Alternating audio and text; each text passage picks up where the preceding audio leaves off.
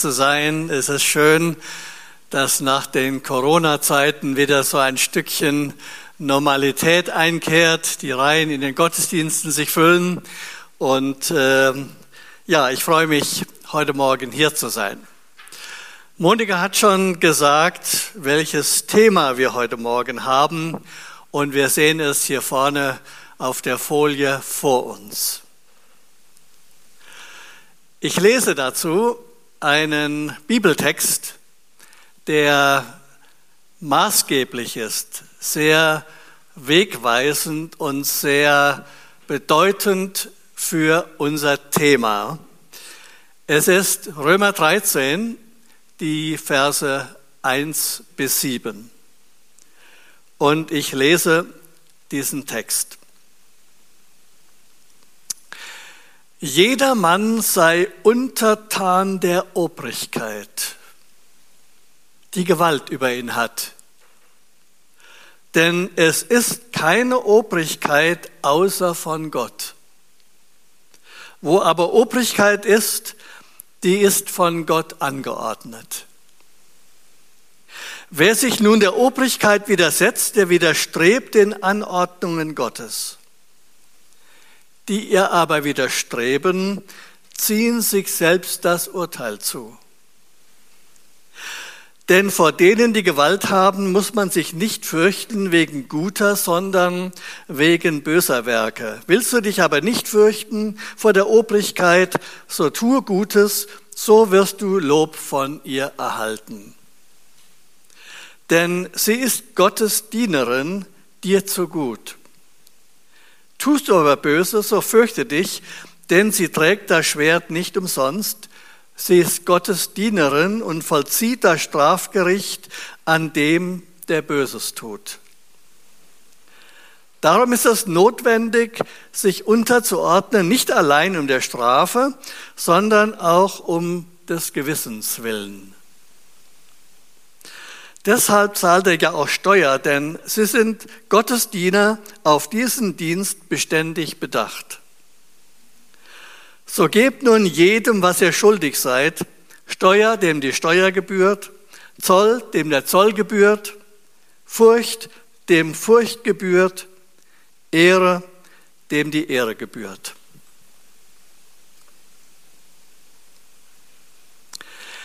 Was für ein Text. Und was für eine Botschaft. Wenn wir Gottesdienst feiern, da geht es ja meistens um, ja, ich sag mal, um die typisch christlichen Themen. Da geht es dann um Gebet und Glauben und um Vergebung und Liebe. Es geht um das Zusammenleben als Gemeinde und um unser Vertrauen zu Jesus auch in Schwierigkeiten und viele andere wertvolle, wichtige Themen. Aber unser Leben hat ja doch auch noch eine ganz andere Seite.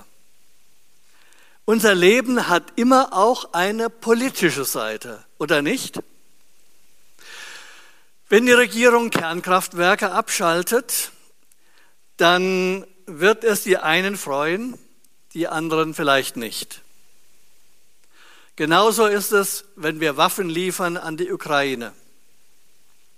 Oder wenn die Regierung Cannabis, ein Rauschgift, ein Stoff, aus dem Rauschgift gemacht wird, eine Pflanze, ähm, aus der Rauschgift hergestellt wird, oder wenn die Regierung Cannabis in gewissen Mengen freigeben will, wie es zurzeit ja in der Vorbereitung ist, oder wenn die Regierung ein neues Heizungsgesetz beschließt, wie das ja gerade aktuell heiß diskutiert wird. Alles heiße Themen. Und wir merken, das sind Fragen, die uns alle angehen. Denn wir leben als Christen in diesem Staat und mit dieser Regierung. Und Politik begleitet uns nun einmal von Montag bis zum Sonntag. Wie also stehen wir als Christen zu Staat und Regierung? Ich möchte heute Morgen eine dreifache Antwort geben auf diese Frage. Erstens, ganz und gar positiv. Alle staatliche Autorität kommt von Gott und jede Regierung ist von Gott eingesetzt. Das ist jetzt die Übersetzung der neuen Genfer Übersetzung. Paulus schreibt das an wen? Er schreibt es an die Christen in Rom zur Zeit des Kaisers Nero. Hätten wir das gedacht? Rom, das römische Reich, war ja nun bekanntlich ein starker Staat. Eine Diktatur, man kann es nicht anders sagen. Der Kaiser an der Spitze, eine Weltmacht. Der Staat sorgte für Recht und Ordnung und er war dabei nicht zimperlich in seinen Mitteln. Das römische Recht war unerbittlich, war streng. Wer gehorchte, hatte Gutes zu erwarten. Wer nicht, musste mit harten Strafen rechnen. Doch Paulus schreibt, jede Regierung ist von Gott eingesetzt. Wir finden also in der Bibel eine ganz positive Sicht von Staat und Regierung. Warum? Weil Gott staatliche Ordnung gegeben hat. Staatliche Ordnung ist nicht sozusagen eine Erfindung von Menschen, sondern theologisch betrachtet, biblisch, geistlich betrachtet, ist staatliche Ordnung etwas, was Gott den Menschen gegeben hat. Und er hat sie gegeben, um dem Problem Sünde etwas entgegenzusetzen. Das Problem der Sünde. Nichts zerstört das Zusammenleben der Menschen so sehr wie die Sünde.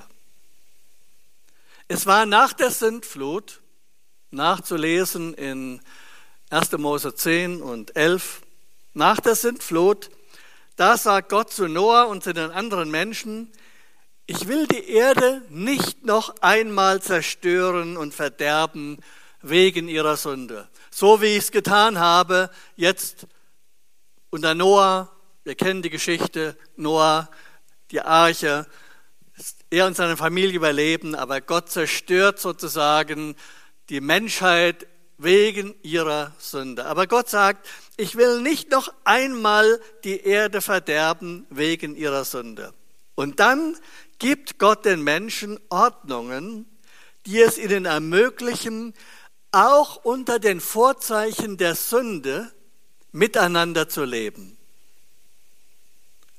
Eine solche Ordnung ist der Staat.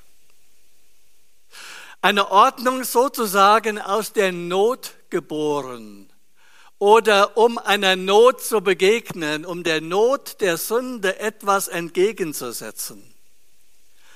Die Theologen haben deshalb auch von einer Notordnung gesprochen, also einer Ordnung aus der Not geboren, um einer Not zu begegnen. Und hier in Römer 13, Vers 1 bis 7 finden wir nun ganz grundlegende Aussagen über die christliche Sicht zu Staat und Regierung. Die Regierung ist Gottes Dienerin zum Wohl ihrer Bürger, so schreibt der Apostel Paulus hier in Vers 4. Sie trägt das Schwert als Zeichen für die richterliche Gewalt. Der Staat zieht die Schuldigen zur Rechenschaft. Er ermöglicht denen, die Gutes tun, ein Leben in einem geordneten Staatswesen. Beziehen wir das einmal auf unseren Staat, denken wir darüber nach, was unser Staat für seine Bürger tut. Ich nenne einfach mal einige Stichworte. Er sorgt für unsere Sicherheit nach innen und außen, durch die Feuerwehr, durch die Polizei und durch die Bundeswehr. Er sorgt für Recht und Gerechtigkeit durch Gesetze und durch die Justiz, die das Recht durchsetzt und die Straftäter zur Rechenschaft zieht. Der Staat baut Schulen und bildet Lehrer aus, die die Schüler und Studenten unterrichten. Er ermöglicht ein ausgefeiltes Gesundheitswesen. Er sorgt für eine funktionierende Verwaltung. Auch wenn wir uns manchmal über die Verwaltung ärgern, aber sie funktioniert zumindest im Großen und Ganzen. Er sorgt für einen öffentlichen Nahverkehr. Der Staat baut Straßen und Brücken und Bahnlinien. Er unterstützt die Schwachen in der Gesellschaft. Und der Staat erhebt Steuern, die möglichst gerecht von allen getragen werden. Er sorgt dafür, dass wir im Alter eine angemessene Rente bekommen. Er schützt die Rechte der Minderheiten und der christlichen und anderen religiösen Gruppen. Das alles sind ganz positive und wichtige Dinge, die hier über den Staat und die Regierung gesagt werden. Martin Luther hat die Sicht auf die Welt in seiner sogenannten Zwei-Reiche-Lehre beschrieben. Und ich finde es ähm, wertvoll und interessant, einmal sich kurz diese Zwei-Reiche-Lehre anzuschauen. Die sogenannte Zwei-Reiche-Lehre nach Martin Luther, die hilfreich ist ähm, in dem, was hier beschrieben wird. Hier haben wir eine Grafik und wir sehen, hier gibt es zwei Reiche. Einmal das Reich der Welt zur Linken und hier das Reich Gottes. Werfe äh, zunächst mal einen Blick hier auf die rechte Seite, auf das Reich Gottes. Das heißt, jeder Christ lebt im Grunde in zwei Reichen. Oder besser sollte man nicht von Reichen sprechen, weil bei Reich denken wir immer an ein Reich mit einer festen Grenze, sondern es geht eigentlich um Herrschaftsbereiche. Also wir leben in zwei Herrschaftsbereichen und hier ist der Herrschaftsbereich des Reiches Gottes. Die Gemeinde leben unter der Herrschaft Jesu. Maßgeblich ist hier das Evangelium, die gute Nachricht durch die Gott uns Menschen anspricht und uns seinen Heilswillen mitteilt. Ähm, eine Lebensordnung für das Leben im Reich Gottes ist die Bergpredigt. Liebt eure Feinde, tut wohl denen, die euch hassen. Wenn dich jemand schlägt, halte die andere Wange auch hin. Und vieles andere mehr, Matthäus 5 äh, bis 7. Und Gott leitet uns durch den Heiligen Geist im Reich Gottes. Liebe und Barmherzigkeit sind die wesentlichen Grundpfeiler, die wesentlichen Ausdrucksformen von Gottes Herrschaft im Reich Gottes. Gott redet zu uns durch sein Wort, durch das Wort Gottes und durch seinen Geist. Und wir orientieren uns am Vorbild Jesu unmittelbar. Aber jeder Christ lebt zugleich auch im Reich zur Linken, im Reich dieser Welt. Und wir haben schon gehört, Gott hat auch diese Ordnung den Menschen gegeben. Hier ist die Ordnung von Staat und Regierung, das Reich dieser Welt. Aber hier regiert nicht das Evangelium, sondern hier regiert das Gesetz wegen der Sünde des Menschen. Dann nützt es nichts, wenn ich sage, ihr Kinderchen liebt euch. Es gibt in dieser Welt eben viele Kräfte, die eben ganz anderes im Sinn haben und dem setzt Gott sozusagen das Gesetz entgegen, die zehn Gebote, klare Lebensordnungen und das ist das, was hier in Römer 13 beschrieben wird. Der Staat hat das Schwert als Zeichen sozusagen, als Symbol für die richterliche Macht und Strafe ist etwas, was auch dazugehört. Gesetze, Justiz, Polizei, Armee, und es gibt ja auch Zugeständnisse für Menschen ohne Gott, da will ich aber jetzt nicht äh, näher äh, mehr drauf eingehen. Jedenfalls, jeder Christ lebt in diesen zwei Reichen, im Reich dieser Welt, aber auch im Reich Gottes. Das Wichtige dabei ist, Gott ist nicht nur Herr über diesen Bereich, sondern er ist Herr über beide Bereiche. Er hat beides sozusagen den Menschen gegeben. Auch die Menschen ohne Christus sind nicht ohne Gott. Sie leben sozusagen in diesem Reich zur Linken. Und auch der Christ lebt eben in beiden Reichen. Die Bibel gibt uns hier keine detaillierte, ausgefeilte Lehre über den richtigen Staat oder die richtige Staatsform. Das römische Reich war bekanntermaßen eine Diktatur, alles andere als ein idealer Staat, wie wir ihn uns vielleicht vorstellen würden. Wir leben heute in einer Demokratie, die uns viel, viel mehr Möglichkeiten bietet als eine Diktatur. Aber wir haben gesehen, es ist Gott, der staatliche Ordnung will, der staatliche Ordnung gegeben hat und der der Herr ist über beide Bereiche. Auch wenn die Formen seiner Herrschaft unterschiedlich sind. Darum haben wir als Christen eine positive Einstellung zu Staat und Regierung. Aber ist das schon alles, was wir dazu zu sagen haben? Was ist, wenn der Staat seine Macht missbraucht? Wie also stehen wir zu Staat und Regierung? Und damit sind wir beim zweiten Punkt. Ganz und gar kritisch. Noch einmal, jedermann sei untertan der Obrigkeit. Wer sich der Obrigkeit widersetzt und widerstrebt den, der widerstrebt den Anordnungen Gottes, heißt es in der Übersetzung bei Martin Luther. Dieser Vers ist irgendwie auch ein sehr gefährlicher Satz, in Anführungsstrichen. Ein gefährlicher Satz. Warum? Kaum ein Satz der Bibel ist so sehr missbraucht worden wie dieser Satz. Gerade wir in Deutschland haben eine schlimme Geschichte hinter uns. Es gab lange Zeit eine unglückselige Verbindung von Thron und Altar, von Kirche und von Staat. Der Staat verlangt den Gehorsam der Bürger mit Verweis auf die Bibel, seid untertan der Obrigkeit. Damit war alles gesagt. Bitte, du hast zu gehorchen. Da fallen uns Begriffe ein wie Untertanengeist, Kadavergehorsam und vieles andere. Wir wissen, wohin das geführt hat. Der Staat wurde zu einer nahezu göttlichen Institution, der niemand widersprechen durfte. Im Ersten Weltkrieg haben die Kirchen Waffen gesegnet. Und Gehorsam gegenüber dem Staat galt als oberste Pflicht, egal was der Staat tut oder anordnet. Und das alles führte direkt zur Schreckensherrschaft des Nationalsozialismus. Und deshalb stehen wir auch ganz und gar kritisch zu Staat und Regierung.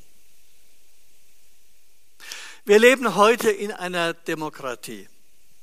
Das ist ein großes Vorrecht.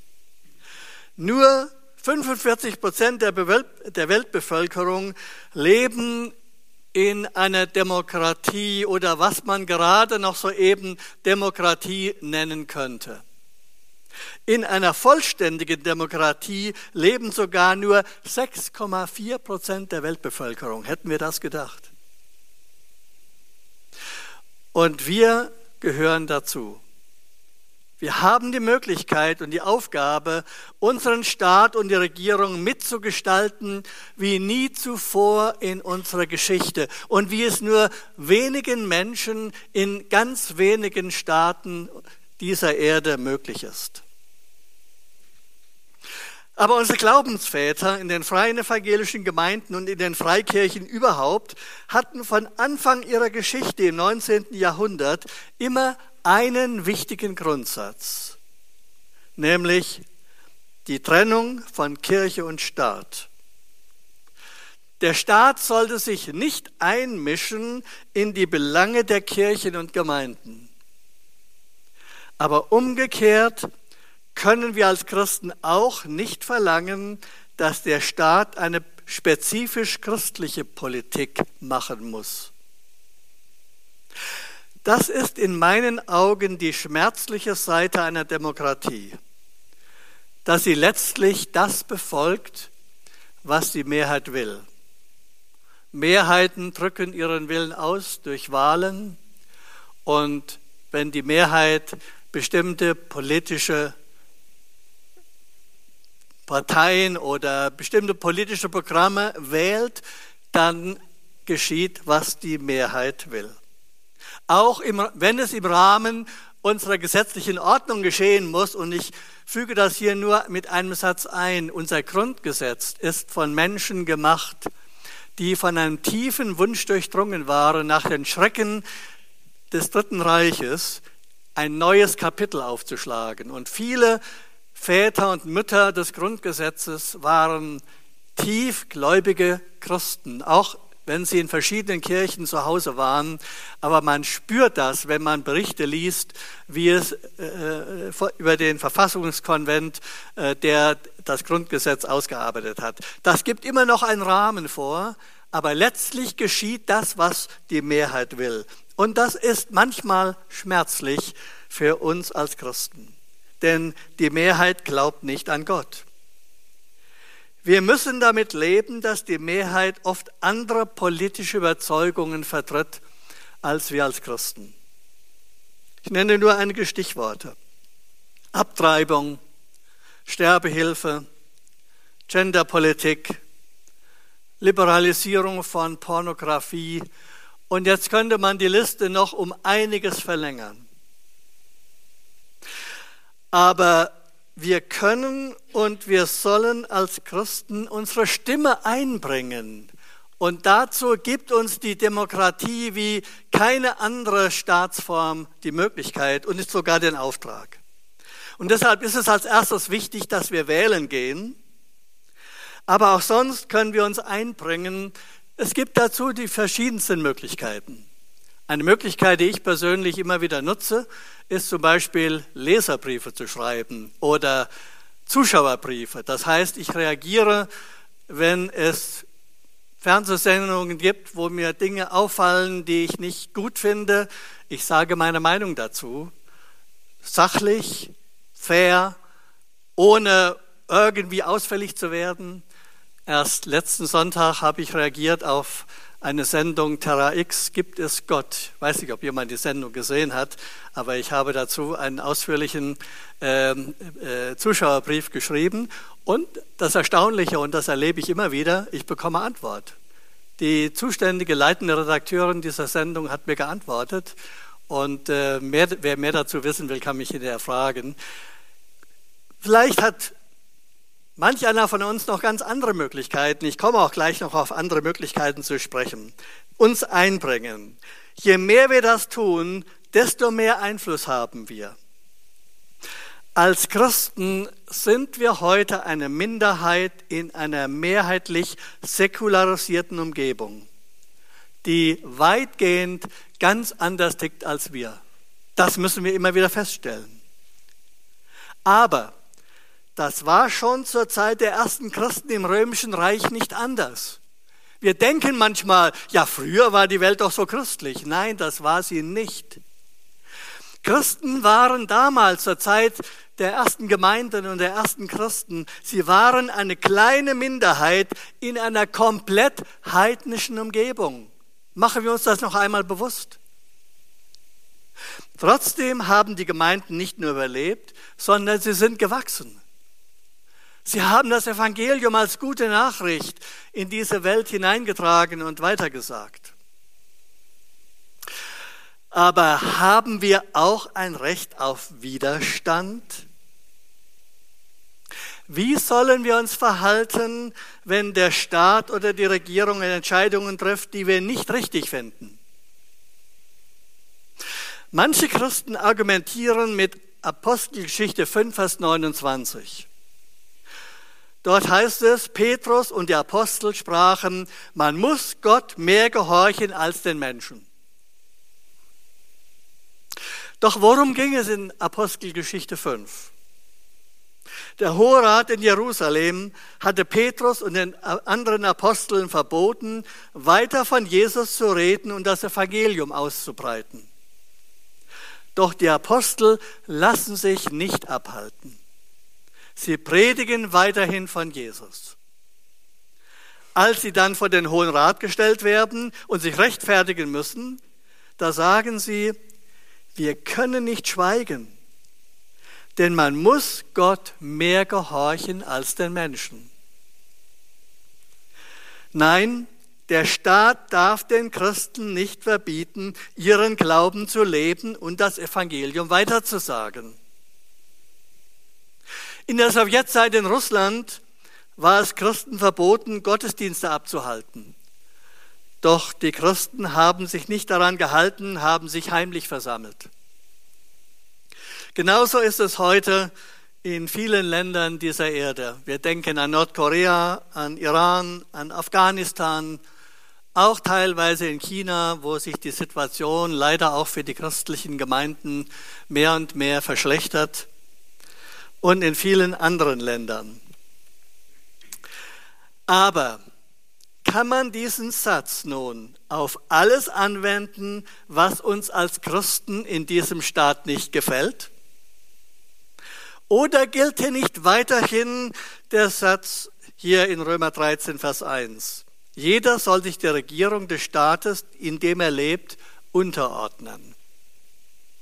Ich meine ja. Ich meine, dieser Satz gilt weiterhin. Ganz klar, niemand hat das Recht, den Christen die Ausübung ihres Glaubens zu verbieten. Aber trotzdem sind wir als Christen angehalten, uns an staatliche Gesetze und Regeln zu halten. Unterordnen heißt ja nicht Kadavergehorsam. Es bedeutet nicht, dass ich Dinge tue, die ich mit meinem Gewissen nicht vereinbaren kann. Aber grundsätzlich gilt auch für uns als Christen, dass wir uns unterordnen. Ich erinnere noch einmal daran, wir leben als Christen in zwei Herrschaftsbereichen, in dem Reich Gottes und im Reich dieser Welt, in beiden. Und in beiden ist Gott der Herr. Er ist derjenige, der regiert, auch wenn die Mittel seiner Regierung verschieden sind. Und das bedeutet, dass wir uns als Christen an Recht und Gesetze und Anordnungen halten und sie befolgen. Dabei gibt es sicherlich auch Grauzonen, wie immer im Leben. Das Leben ist eben nicht immer nur entweder schwarz oder weiß. Es ist eben oftmals beides oder grau oder äh, kariert vielleicht oder wie man sagen soll. Es gibt Themen, wo es manchmal wirklich schwierig ist zu entscheiden, wie wir uns verhalten sollen. Wenn zum Beispiel Anordnungen besagen, dass man Gottesdienste nur unter bestimmten Auflagen besuchen kann, ist das dann schon ein Verbot der Ausübung des Glaubens oder ist das eine Regel, die auch für Christen gilt, weil sie eben nicht nur für Christen erlassen wird, sondern in ähnlicher Form auch für andere Gruppen in anderen Zusammenhängen gilt. Das sind heiße Themen und ich weiß, wie schnell wir jetzt in einer Diskussion sein könnten, wenn wir jetzt am Tisch zusammensitzen. Aber auch das macht eine Demokratie aus, dass man über diese Grenzfragen diskutieren kann, und zwar offen diskutieren kann und dass es unterschiedliche Meinungen gibt, die man aushalten muss und dass es notfalls auch Gerichte gibt, die entscheiden, um letztlich eine nach allen Möglichkeiten äh, der Rechtsprechung objektive und richtige Entscheidung zu treffen. Aber es gibt auch Grenzen, wo das Gehorchen aufhört und wo Widerstand unausweichlich ist. Ich nenne hier nur die Stichworte Nationalsozialismus und Widerstand im Dritten Reich. Aber auf das Thema kann ich jetzt nicht weiter eingehen, weil es einfach sonst zu weit führen würde. Aber wir sind da nicht mehr bei Römer 13, sondern da sind wir bei Offenbarung 13, beim totalitären Staat, beim kompletten Unrechtsstaat. Und wer darüber etwas lesen will, der muss sich Offenbarung 13 anschauen. Wie viel darf ein Staat und wann haben Menschen das Recht oder sogar die Pflicht zum Widerstand? Das ist eine der großen Fragen bei unserem Thema. Wo verläuft die Grenze? Was ist erlaubt? Was geht und was geht nicht? Unterordnen hat seine Grenze, das haben wir gesehen. Aber auch das Recht auf Widerstand hat seine Grenzen. Und damit sind wir noch bei dem dritten Punkt. Wie stehen wir als Christen zu Staat und Regierung? Ganz und gar positiv? Ganz und gar kritisch? Noch ein drittes. Ganz und gar konstruktiv. Ich lese dazu den Vers 7. So gebt nun jedem, was ihr schuldig seid. Steuer, dem die Steuer gebührt, Zoll, dem der Zoll gebührt, erweist Respekt, dem Respekt zusteht und erweist dem Ehre, dem Ehre zusteht. Dieser Vers beschreibt eine ganz und gar konstruktive Haltung zu Staat und Regierung. John F. Kennedy, der berühmte amerikanische Präsident, hat einmal gesagt, wir sollten nicht fragen, was kann der Staat für mich tun, sondern wir sollten uns fragen, was kann ich für den Staat und für die Gesellschaft tun? Das ist ein sehr guter Grundsatz, der leider zu wenig beachtet wird. Heute habe ich den Eindruck, es wird immer nur gefragt, was kann der Staat für mich tun? Aber kaum einer fragt, was kann ich eigentlich für den Staat und für die Gesellschaft tun? Besonders in einer Demokratie haben wir alle die Möglichkeit und die Aufgabe, diesen Staat mitzugestalten. Was bedeutet es konkret, dass wir konstruktiv zu Staat und Regierung stehen? Dazu noch ein paar praktische Antworten. Für Staat und Regierung beten. In 1 Timotheus 2, Vers 1 schreibt Paulus, das Erste und Wichtigste, wozu ich die Gemeinde auffordere, ist das Gebet. Insbesondere für alle, die in Staat und Regierung Verantwortung tragen. Insbesondere für alle, die in Staat und Regierung Verantwortung tragen. Ist das nicht erstaunlich? Das Gebet für die Verantwortungsträger in Politik und Gesellschaft und Regierung steht hier an erster Stelle. Wie können wir diese Aufforderung noch besser erfüllen? Wir könnten zum Beispiel ein paar Namen von Menschen auf unsere Gebetsliste setzen, die in der Politik tätig sind und die unser Gebet brauchen. Ich glaube, diese Menschen würden sich sehr freuen, wenn sie wissen, dass wir für sie beten denken wir nicht nur an Leute in der Politik, sondern auch in anderen öffentlichen Ämtern, in der Feuerwehr, in der Verwaltung bis hin zu Firmenchefs, die eine große Verantwortung haben für ihre Firma, für ihr Unternehmen, für Arbeitsplätze und für die ihnen anvertrauten Mitarbeiter.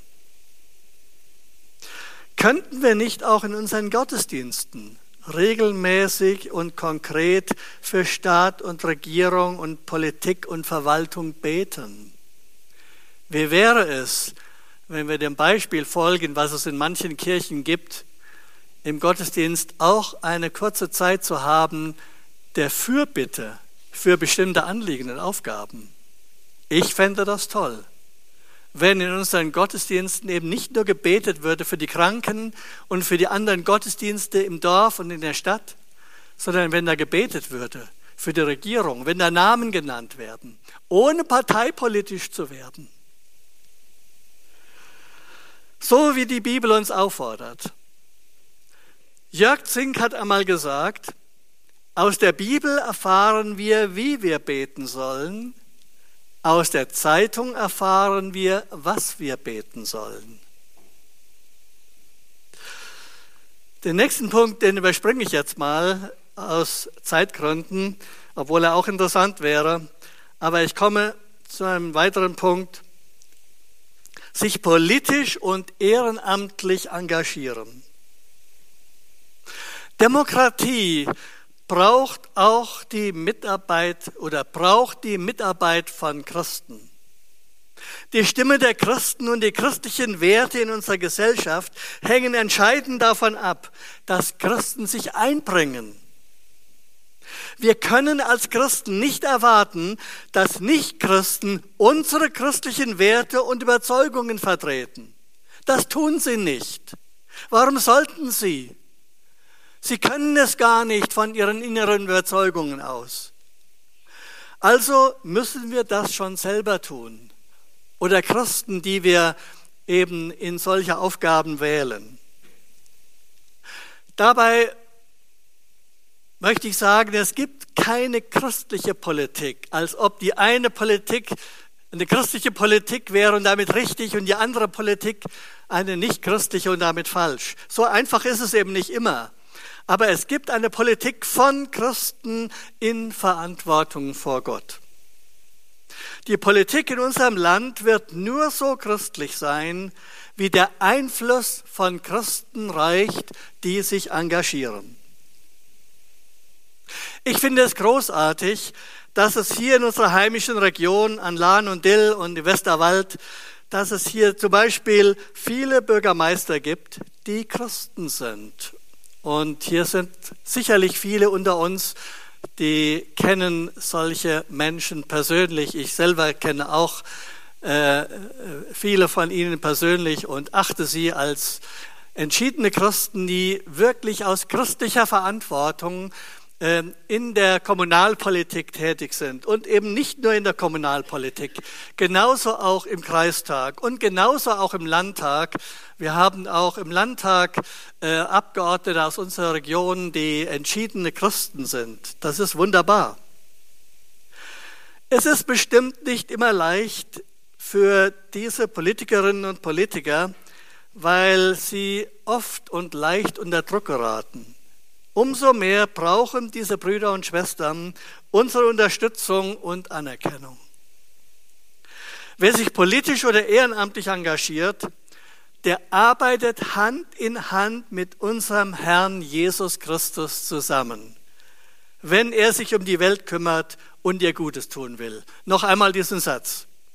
Wer sich politisch oder ehrenamtlich engagiert, der arbeitet Hand in Hand mit unserem Herrn Jesus Christus zusammen, wenn er sich um diese Welt kümmert und ihr Gutes tun will. Wir sollen die Welt nicht räumen, sondern ihr dienen mit den Gaben, die wir bekommen haben. Es ist großartig, wenn Christen sich einbringen in der Feuerwehr, im Heimatverein, in der Auslandshilfe oder in einer politischen Partei. Und noch ein letzter Punkt. Auch in Politik und Gesellschaft im Sinne Jesu leben und handeln. Das ist eine große und oft genug auch eine schwere und schwierige Aufgabe. Warum? Weil es nicht immer einfach und nicht immer klar ist, was aus christlicher Sicht nun richtig ist und was falsch. Ich erinnere noch einmal an das große Thema Flüchtlinge. Auf der einen Seite ist da die große Not von Menschen, die vor Krieg und Hungersnot und Naturkatastrophen und Klimawandel und vielen, vielen anderen schlimmen Einflüssen fliehen und ihre Heimat verlassen. Die christliche Nächstenliebe sagt, wir müssen diese Menschen helfen. Wir müssen sie aufnehmen. Jesus hat es uns vorgelebt. Denken wir an den barmherzigen Samariter und denken wir an viele Beispiele, wie Jesus den Armen und Schwachen beisteht. Auf der anderen Seite ist da die Sorge vor Überforderung, vor Missbrauch der Sozialsysteme, die Angst vor neuen sozialen Spannungen bis hin zu Fragen der Kriminalität. Es gibt keine einfachen Lösungen. Denn wir leben noch in dieser Welt und da prallen die Gegensätze von alter und neuer Welt, von Gesetz und Evangelium oft sehr hart aufeinander. Und es braucht viel Weisheit und Gebet, um immer wieder die richtigen Entscheidungen zu treffen. Trotzdem oder gerade deshalb braucht diese Welt auch das Handeln in der Liebe Jesu, und das Handeln im Sinne der Bergpredigt. Das soll immer wieder auch das Ziel und Bestreben sein, uns auch in politischen und öffentlichen Angelegenheiten vom Beispiel Jesu leiten zu lassen. Ich komme zum Schluss und schließe mit einer kleinen Anekdote. Karl Barth war der bedeutendste evangelische Theologe des 20. Jahrhunderts. Er starb 1968. Das war politisch eine sehr schwere Zeit. Der Kalte Krieg war auf dem Höhepunkt. Am Vorabend seines Todes telefonierte Karl Barth mit seinem Freund Eberhard Turneisen. Beide Männer waren sehr besorgt über den Zustand dieser Welt. Und dann sagte Karl Barth die folgenden Worte am Telefon zu seinem Freund. Ja, die Welt ist dunkel, aber nur ja die Ohren nicht hängen lassen. Nie. Denn es wird regiert. Nicht nur in Moskau oder in Washington oder in Peking, sondern es wird regiert. Und zwar hier auf Erden, aber ganz vom oben, vom Himmel her. Gott sitzt im Regiment. Darum fürchte ich mich nicht.